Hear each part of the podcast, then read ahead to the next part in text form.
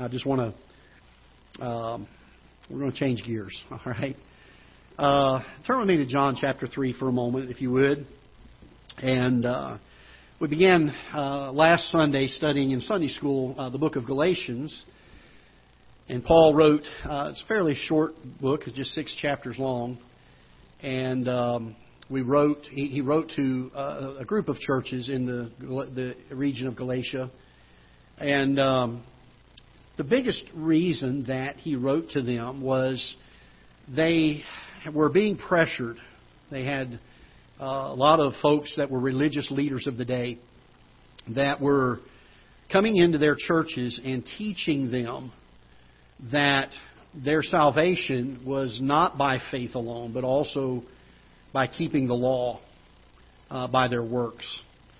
And Paul addresses the issue of uh, bondage under the law and liberty, the Christian liberty we have in the grace that's through the Lord Jesus Christ. And uh, he very strongly uh, brings the point about that salvation does not come by the keeping of the law. It does not come by our works. And uh, in the course of studying it this morning, we, we made a, a, a, a discovery. Well, it's not a discovery. We knew it was in Scripture, but we, we showed it and taught it. Because I fear that a lot of times we get in our mind that um, that when we get saved, in fact, normally when I talk to somebody and I I ask them if they know if they're going to go to heaven when they die, and they say yes, or they say I hope so, or they say I think so, and I ask them, I say, what are you basing that on? And almost without question, almost without question, even people who say, I go to church, uh, they will usually say, Well, I try to live a good life. I try to do my best. And that's usually the answer I get. And yet the Bible teaches very, very clearly that that will not get us there. And I, I, from time to time, preach a message in this service on just the topic of salvation and what the Bible says about it. Because I would, I would hate for folks to have a desire for the things of the Lord, to attend a church service where the Bible is opened and the Word is preached, and to leave not knowing how to be saved. And if you're here today, you say, Well, I, I, I've been to church. I, I was raised in Sunday school. My mom and dad, they made me toe the line and follow the rules, and I've lived a pretty good life. And I, I hope when it's all said and done, God will let me in. Can I tell you, if that's your hope, then it is misplaced. And on the authority of God's Word, not my opinion, the Bible says you're not going to make it to heaven. It's not a hope so, it's not a think so, it's not a uh, we'll wait and see. It is a definite you're not going to make it. In fact, if you'll look with me in John chapter 3, the Bible says in verse number 16,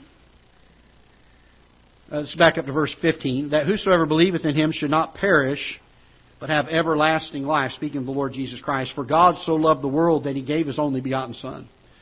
That whosoever believeth in him should not perish, but have everlasting life. So the issue here is not uh, works, it's faith. He doesn't say, Whosoever shall live a good life shall have everlasting life. It says, He that believeth in him should not perish, but have everlasting life. That's what the Bible says. In fact, these words, if you have a Bible that does it this way, they put the words that the Lord Jesus Christ personally spoke. These are direct quotes from his mouth in ink that's red. And if you have a red letter edition Bible, uh, you'll see that these are not words even that John is writing here so much as the words that were actually spoken by Christ that John is dictating or being uh, writing down his dictation from. And so Jesus is saying this. The Son of God himself says this.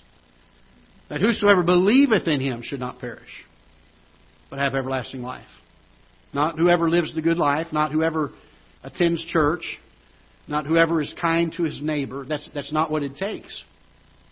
There's only one thing that he tells us, and that is that we are to believe in the Lord Jesus Christ what he did for us on Calvary. Now, notice verse 17, and I want us to look at these because I think sometimes we get this mis- misunderstood. For God sent not his Son into the world to condemn the world. That's, a, that's an important statement.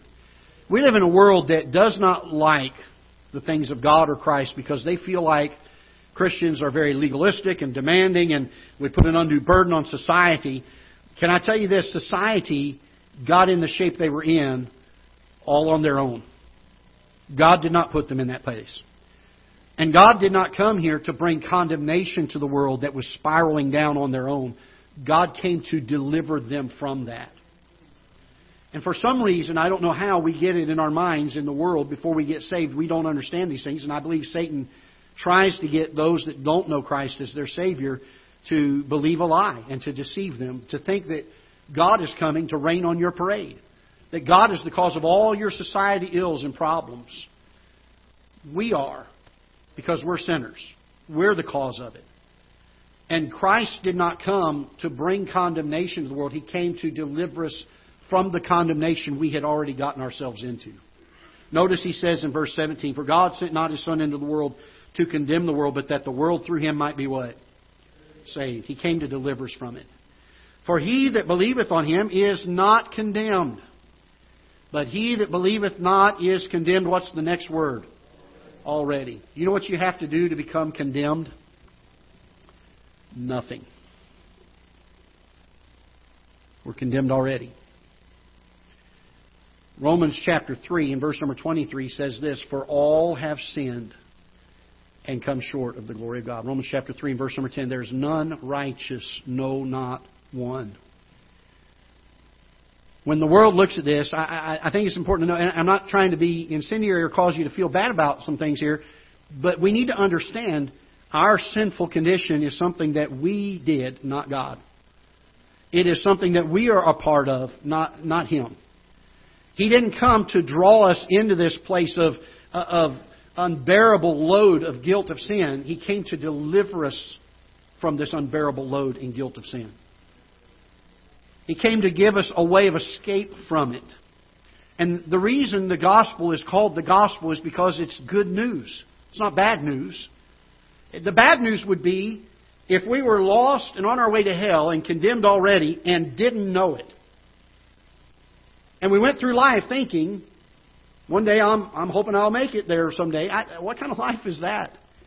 I would not want to go through life and, and put all this effort into trying to live a good life only to have a hope that I might make it to heaven. I'd much rather, if God allows me to know it, I'd much rather know it. I'd much rather come and see what His Word says about it. Notice what He says here in verse 18. If you will, look with me. I'd, I'd like you to read these words with me and see them. He that believeth on him is not condemned. But he that believeth not is condemned already, because he hath not believed in the name of the only begotten Son of God. When it comes to the fact of us getting to heaven or not getting to heaven, it will never be based on did I live a good enough life?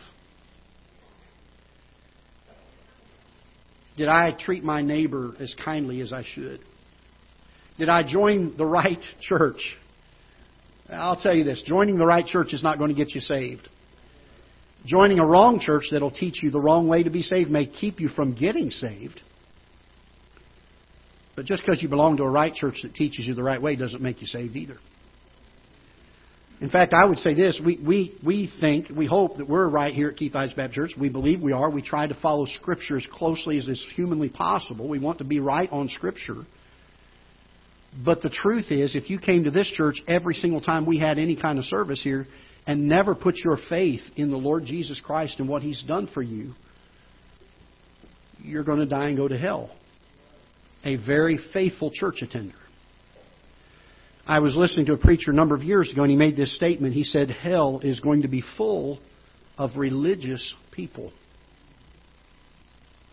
Because they had a mind for religion, they, they, were, they were, had a curiosity and a thought of God, and maybe even sincerely tried to follow teachings of groups and organizations that tried to direct them. But there is only one source of truth in this world, and it is not this pastor. I'll tell you there's only one source of truth, and it is not this church. And the source of truth that we have that we know is absolutely without error and 100% accurate is this book right here. And when it tells me this is the only way to get saved, then this is the only way to get saved. I have watched some news articles recently that have been recorded over the last several years of uh, well known religious leaders. Some of them have written New York Times bestseller books.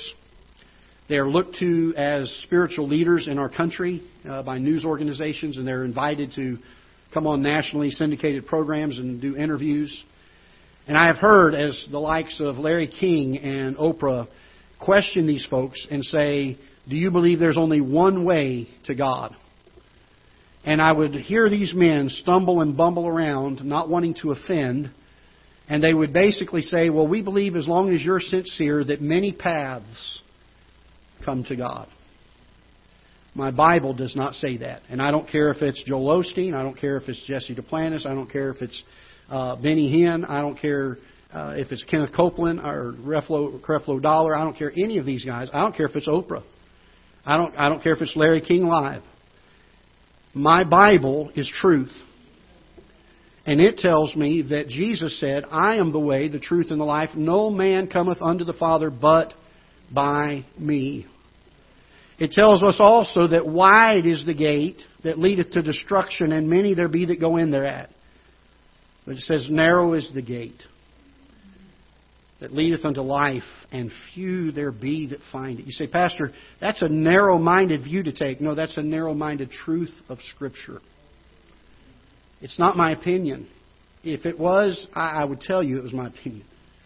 But, folks, my heart is so burdened in the day we live that people can sit under the preaching of God's Word in good churches and still wonder how they're saved. I still, from time to time, will have uh, opportunities. And don't get me wrong, if you're ever in this situation, folks, pick up the phone and call me, and I will come and sit with you. But I still have moments where I'll have people that come that have sat under the preaching and teaching of this church or churches I've pastored before that will call me up and say, Pastor, I really think I am saved, but can you go through it with me one more time? Folks, it is important. Eternity is too long, and the consequences of not putting our faith in Christ are too dire for us to hope that we're right. We need to know that we're right. We need to know without any shadow of a doubt we were in the book of Galatians. I'm going to use a few verses from it today, if you don't mind. Let's turn there. I wasn't going to go this route. This is a whole. I don't even have notes for this this morning, and I apologize. I rarely do this, folks, but I am so burdened. I have a whole other message from 2 Timothy 2 here I didn't even use this morning, and maybe we'll do that this afternoon. But let's look in Galatians chapter number 4. I'm sorry, verse number th- uh, chapter number 3. Galatians chapter number 3. We're going to begin in verse number 10. Paul writes this For as many as are under the works of the law, this would be trying to live right, trying to live good, all right? For as many as are under the works of the law are under the what? Curse.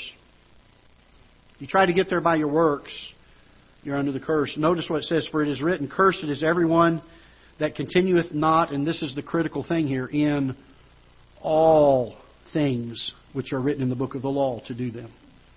You know, the Bible teaches us that if we try to keep the whole law and we offend even one time, we're under its curse. That means if I kept every law that God ever gave in Scripture my entire life, and I told one little, I hate to even use the term, but we use it in the day we live, white lie, then I am under the curse of sin.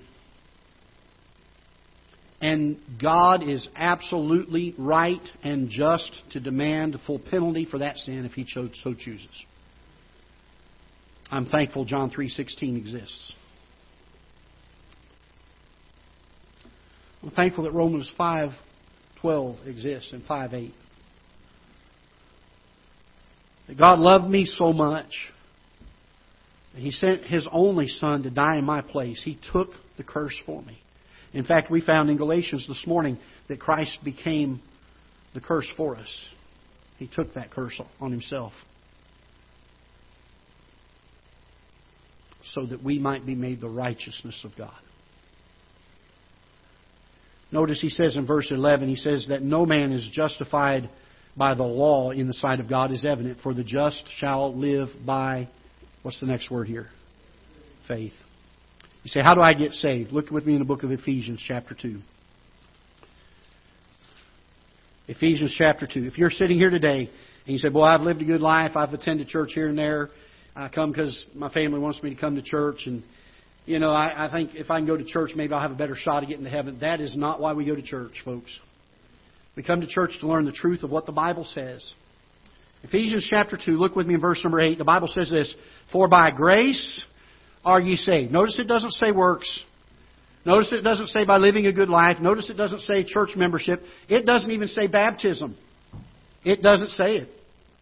You're not saved by baptism. You're saved by the grace of God. Notice it says, For by grace are ye saved through faith. That's how we get God's grace. You know what grace is? Grace, somebody used it as an acrostic one time and said, God's riches at Christ's expense. It really means this unmerited favor. Getting something that I don't deserve. God giving me something not because I've earned it, certainly not because He owes it to me.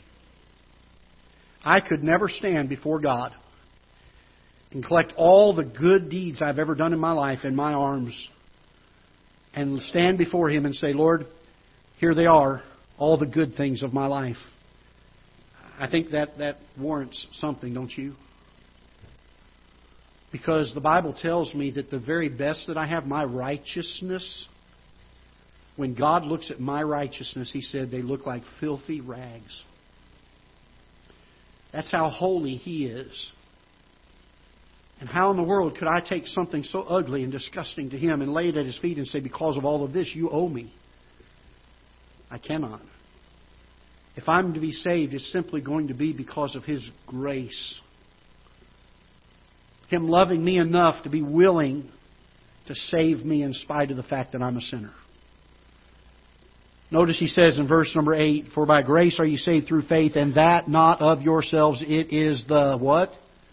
Gift of God. You don't earn it. You don't buy it. You don't purchase it. By the way, it was purchased for you. It did cost a great price, but it was not purchased by you. It is a gift. Notice he says, not of works, lest any man should boast. We say, But Brother Greg, how do I get saved then? Well, first of all, you got to understand, we're all sinners. We all have fallen short of the glory of God. There's not one of us. You say, Well, I've tried to live a good life. You ever told a lie? Then we're under the curse of the law. Because we're under the curse of the law, every single one of us, whether we want to be or not, whether we feel like we have chosen this or not, we are headed to hell. That's our destination. I'm not trying to be incendiary. I'm trying to tell you this because I care about this. I would hate for men to be headed toward hell and not know it. I would want them to know. If I went down I 55 and they were working on the bridge and they had it all tore up and didn't put any signs up, and I'm running down the highway at 70 miles an hour, and some car's behind me honking his horn, flashing his lights, trying to warn me that the bridge is out, I'd be thankful to him for that. I wouldn't be offended. I would be going towards some place of destruction that I didn't even know about until somebody showed me. And that's where we all are until the Bible shows us. We've all sinned. We've all come short of the glory of God. Because of that, we're all under the curse of the law. In Romans chapter number 6 and verse number 23, the Bible says, For the wages of sin is death. That's where it tells us. But the gift of God is eternal life through Jesus Christ our Lord. Because of the fact Jesus said, I am the way, the truth, and the life, no man cometh unto the Father but by me, there's only one way to get to heaven, and that is by putting our faith in what He did for us on Calvary. He came and He bore our sins on the cross, the penalty, the curse of it. He became a curse for us, that we might be made righteous. And He died on that cross. They put Him in a tomb, and He was in there for three days and three nights, and after three days He arose from the dead. He's the only one who ever has risen from the dead in victory over sin, having lived a perfect life and having purchased redemption for mankind, the only one. The Bible says he only had to die once for all in the book of Hebrews, and that by that one man's death, he can save many. And the Bible says that he'll save them to the uttermost. Now, how do we how do we apply this salvation? How do we get it? Hebrews chapter two, verse number eight says, "For by grace are you saved," and here's the key: through for by grace are you saved through faith. I've got to trust God at what He says. I uh, I hate to use illustrations to help us understand this, but sometimes that's the only way our minds can grasp it. Because the truth is, even in these illustrations, I'm going to give you one or two here. They're not perfect illustrations because even that doesn't express the fullness of faith in Christ. But it helps us to understand a little bit of what faith is. When I was a younger parent, I had uh, my youngest son who was about three or four years old, three years old, I guess, at the time and my uh, middle daughter, who was probably five or six, and she was trying to learn how to swim in Grandma's pool. And I got her down to the next to the last step coming into the pool, and she's about right here. And I told her, I said, if you'll get on your tiptoes, you can touch bottom, and you'll probably be like right here. You can still breathe. And I was trying to coax her off that last step. Dad, I can't. You know, I'm nervous. My son's walking around on the on the patio, and uh, about three years old, maybe maybe four years old at the time. And I'm trying to work with her, and he's talking to me, and I said, Jonathan, wait a minute, I'll be right with you. And I'm trying to get Reagan to come off that last step. And as I'm talking to her, I said, Ray, I promise you, I'm right here. If anything happens, I'll catch you. And she's she's trying to get off that step. And Jonathan heard me. Dad said, if anything happens, I'll catch you. And the next thing I hear is a splash behind me. And I turn around, and Jonathan's at the bottom of the pool with his eyes about this big. And I turned around and I reached back there and I grabbed him and picked him up. And when I did, she had just stepped off the step and came for me. And now she goes underwater. And now I'm holding up Jonathan with one hand, swimming back to her to hold her up with the other hand. Both of them got to a place where when Dad said, I'll catch you, they just didn't know any better than to say, I trust you, Dad. And they took that step and said, I'm not going to rest on this step anymore for my, se- my security. I'm not going to rest on the sidewalk up above the pool for my security. Dad said, I'm going to catch you. Not a perfect illustration because I didn't catch them. The one thing about God is every single time we put our faith in Him, He is faithful to do what He said. And I say all that to say it this way, and I'm going to give one other illustration here in just a moment that when it comes to putting our faith in God, you say, how do I do, how do I give my faith to God? Stop trusting anything that you can do to get to heaven. And trust only what Christ has done for you. So much so, and I was raised in a pastor's home, and for 13 years, I, I had prayed a prayer. One time I came to an altar and prayed a prayer.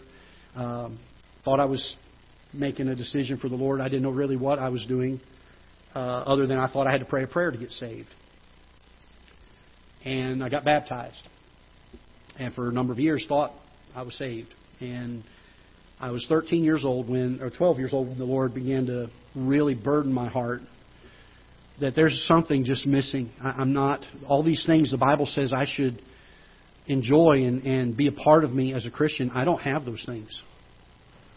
I, I don't see these things. I don't have the hunger and thirst for the things of the Lord. I I don't see things in Scripture that I need to be able to see as a Christian. And there were just so many things that just didn't line up. And I thought, and, and there was no peace there. I would I would have nightmares uh, of of being left behind, the rapture coming, and my parents and my sister going, and and I was left behind, and and just and it came to a point where I knew I, I knew I had never done really anything as far as my faith in the Lord Jesus Christ to get saved. And I remember the day that I got I got that settled, and I came to a realization and it was such a, a wonderful thing because I, I finally got to a place where I said, Lord, I can't do this anymore. I don't care who my mom and dad are. They were the pastor and pastor's wife of our church. And for months I thought, what are people going to say if I come up and say I'm not saved and I'm 13 years old now at this point? And I finally got to the place where I said, Lord, I don't care. I can't, I can't do this. I don't care who my mom and dad are. I don't care what church my dad pastors. I don't care what I've done in the past that, that I've held to thinking I'm saved. For the first time, I'm going to trust you and you alone. And if you don't do what you've told me you would do in Scripture, And if you're not who you say you are, then I guess I'll have to die and go to hell because you're all that I'm trusting. Folks, that is the moment of faith to say it cannot be anything I do, but only what He has done for me. And I'm going to trust Him. I'm going to take Him at His word. And I'm thankful that the Bible says in the book of Hebrews, chapter number 11, that faith is the substance of things hoped for, the evidence of things not seen. And I'm thankful that we have things in Scripture that give us evidence to the fact that Christ is God and that He is 100% able to keep His word and faithful. He is the only one who's powerful enough to do what He says He would do and to save a man's soul. I uh, have given the illustration so many times, and I don't have a chair up here, but you guys are sitting in some wonderful chairs. These are well made chairs. I, a number of years ago, I was at a, a barbecue with a friend of mine uh, here in town, and uh, we went outside and they had some of these plastic lawn chairs. I'm, I'm a pretty big fella. I weigh 300 pounds, and you, uh, I sat down and we were fellowshipping there for a little bit. And uh, a, a few minutes into into our conversation, I heard a loud crack, and the next thing I know, I'm laying on the ground, and the chair had broken. I blame the chair. It was probably really my weight more than anything. And so I, I was embarrassed, you know, and you know how you are. You get muddy on the ground. They, oh, are you okay? You okay? And you're embarrassed about it. And I, I, it, it caused me to be a little self-conscious. I'll tell you this, so much so that I'm careful where I sit now. Uh, I went to a restaurant here a few months ago with my son, and they wanted us to sit out on the porch. It was a nice day, and I said, "Oh, that'll be fine." We went out on the porch, and they had those plastic chairs there again. I said, "I need you to bring me a chair from inside." You know why? Because I don't trust that chair. So they brought me another chair, and I looked at it. It looked well enough. You guys came in here today. I did not see anybody come in today and take the chair and take it loose and turn it upside down and check the welds and make sure that the seat was set the way it should and make sure all the screws were there I didn't, I didn't even see anybody really kind of take it and kind of wobble it to make sure it was sturdy. You know what I saw? I saw a lot of people walk in here and really distracted with talking with other folks. They just came and they just plopped in the chair and didn't even give it any thought. You know why? Because they had faith that it would hold them. And when there's faith in something, you don't sit and worry and fret over it, you just trust it. And so we all have a moment of faith every time we sit in a chair. In mine, it's probably a little different than yours. My center of gravity is a little bit different. But if I had a chair up here to illustrate to you, I would I would come over here and I'd probably look at this chair, make sure it wasn't plastic, and I'd say, "Boy, that's a well-built chair." And I could stand here and I could say, "You know, I see those welds and that's heavy steel. I could, boy, the weight of this thing, it's solid, it's not moving." I could learn a lot about the chair and I could believe with all of my mind that chair is able to support me. A lot of people do that with God, don't they? Boy, I see God in Scripture. I see what He's done for me on Calvary, and I believe He is able to save me. But I have not yet put my faith in that chair, have I? Until I get to a place where I walk over in front of it and I start to sit down. And even as I start to go down, I, I still am at a place where if I had to, I could stand back up. I haven't quite. And so maybe I'm going to get really close to this chair. I might even put my hand on and feel it a minute before I go down just to kind of see that it's there. A lot of people come, try to go to church, try to get baptized, try to do things to just kind of test it out a little bit. But they really haven't put their faith in that chair yet, in the Lord Jesus Christ yet. There comes a point when I start to sit down where I rock back on my heels and I lose the balance.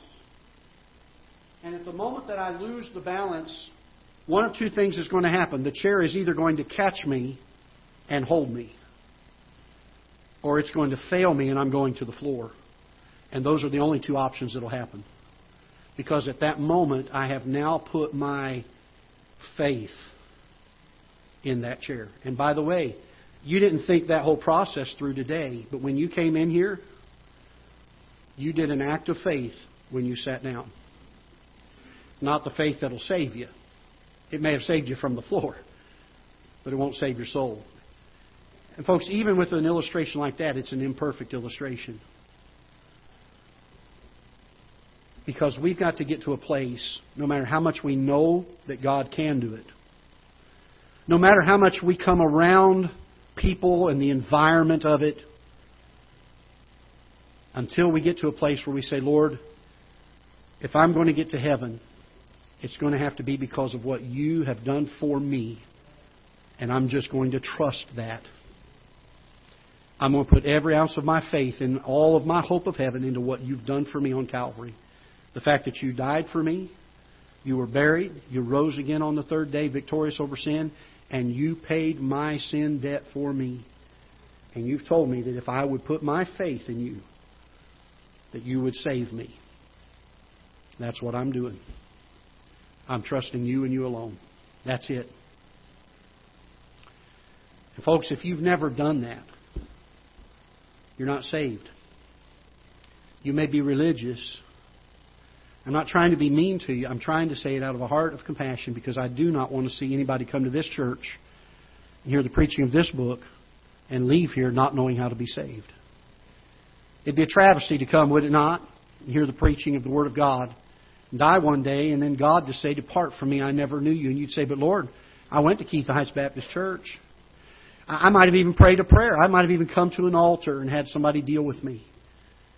But has there been a moment in your heart of hearts where you said, Lord, it doesn't matter what Brother Greg says for me. It doesn't matter what the church says for me. What matters is what you said in your word that if I would put my faith in what you have done for me on Calvary, that you will save me from my sin and give me eternity in heaven.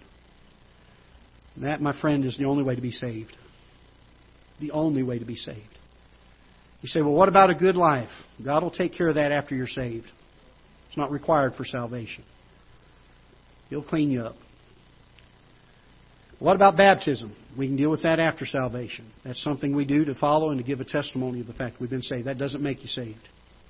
What about church membership? God will deal with all that. Have you trusted Christ as your Savior today? And if not, would you do so today? You don't have to, you don't have to come to an altar. A lot of people do. It's a place they can look back to and say, that was the time, the place where I prayed and told the Lord, I'm putting my faith in you my trust in you. And notice, it's not even the prayer that saves you. The prayer is just an outward expression of what your, your heart has done. It's not the prayer. A lot of people pray and say, Lord, I, have trusted you as my Savior. I'm taking you at your word. This is my moment of salvation. But it is the act of faith that saves you, not the prayer. If you've not made that decision, I would urge you to do it today. You can do it at an altar. You can do it in your seat. You can do it later when you get home, but I will say this, and I'm not trying to scare you, and if I could scare you, I would, but I'm not trying to. We don't have a guarantee of another breath. We don't. And once we're dead, it's too late. We don't have the chance at that point. The Bible is very clear about that with the story of the rich man and Lazarus. The man who did not trust Christ as his Savior before he died, and the Bible says in hell he lifted up his eyes in torments and saw Abraham afar off and Lazarus and asked for Lazarus to dip his finger in water and cool his tongue. It was too late for him. He couldn't change it. I would urge you, if you've not been saved, there's nobody in this room that you need to feel embarrassed about. There's folks here that would rejoice so much that you would get saved. More importantly, the Lord Himself would be rejoicing in heaven. It's not something to be nervous about or to be fearful about. Something ought to be fearful and nervous about not trusting Christ as our Savior. I would urge you, I would urge you today, before you leave this place, to make that decision. You can do it between you and the Lord. You can do it here at the altar. You can do it in your seat.